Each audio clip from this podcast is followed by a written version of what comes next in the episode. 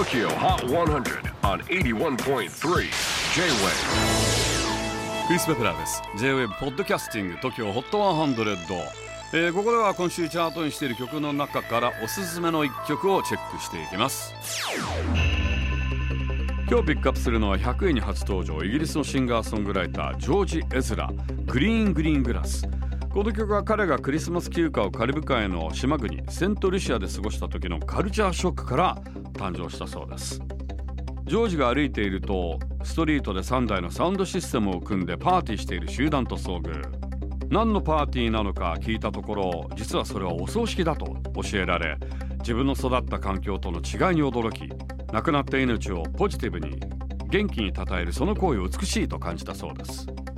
Tokyo Hot 100 Here's a brand new entry at number 100 George Ezra Green Green Grass. J-WAVE PODCASTING TOKYO HOT 100